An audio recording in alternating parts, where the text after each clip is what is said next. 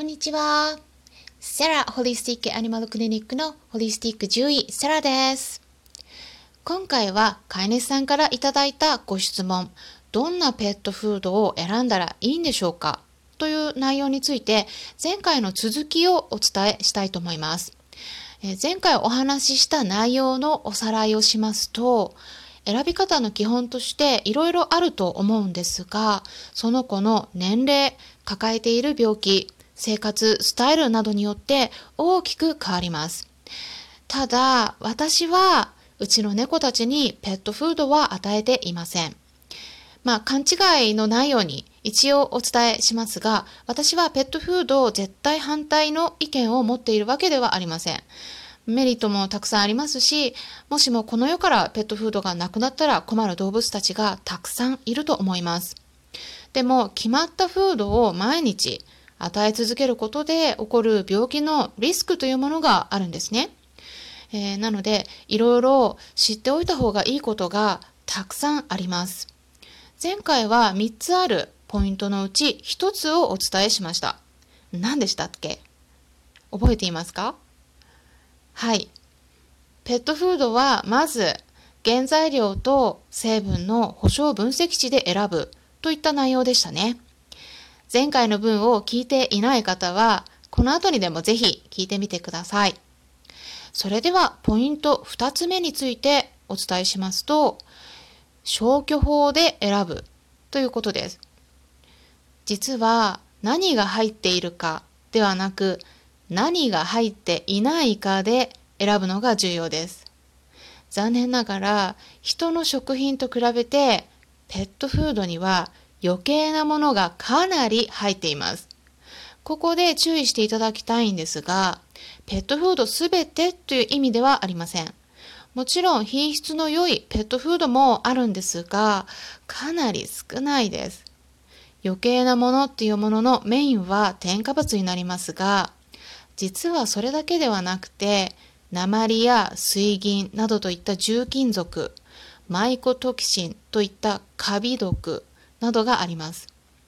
どのフードも健康にいい成分が入っているって宣伝しているので、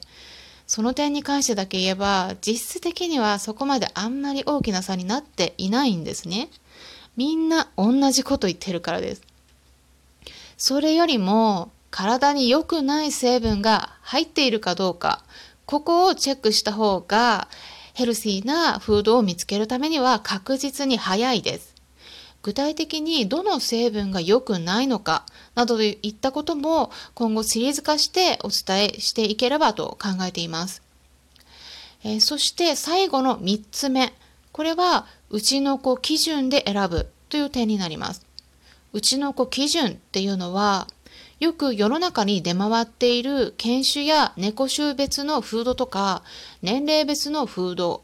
虚勢手術した子用のフードとか、そういう意味ではありません。例えば、ウェットフードがいいか、ドライがいいかといった疑問もあると思うんですが、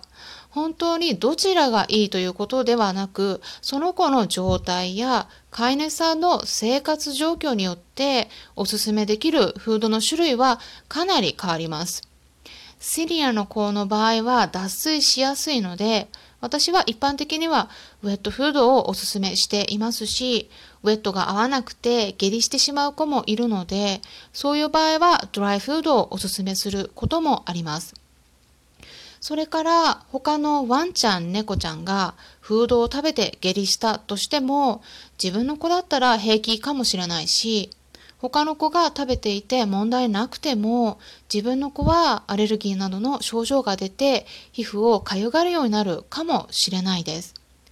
また別の例でお伝えしますと高タンパクで繊維の少ないフードを食べることによって便秘がちになる子もいれば低タンパク低脂肪のフードを食べることでドライスキンになる子もいます。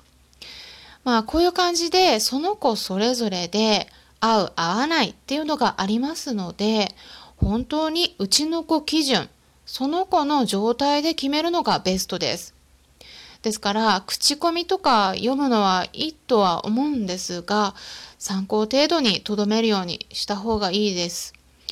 えー、口コミよりも一番重要なのは、まず原材料と成分の保証分析値、この2つになります。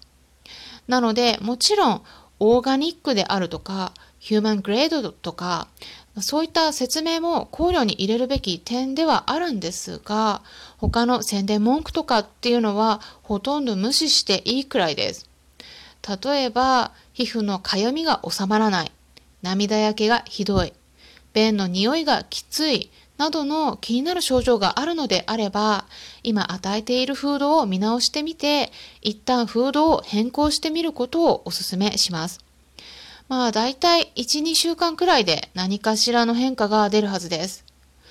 ここで今までお伝えした内容のおさらいをします。ペットフードを選ぶ際に最も重要なのは以下の3点でした。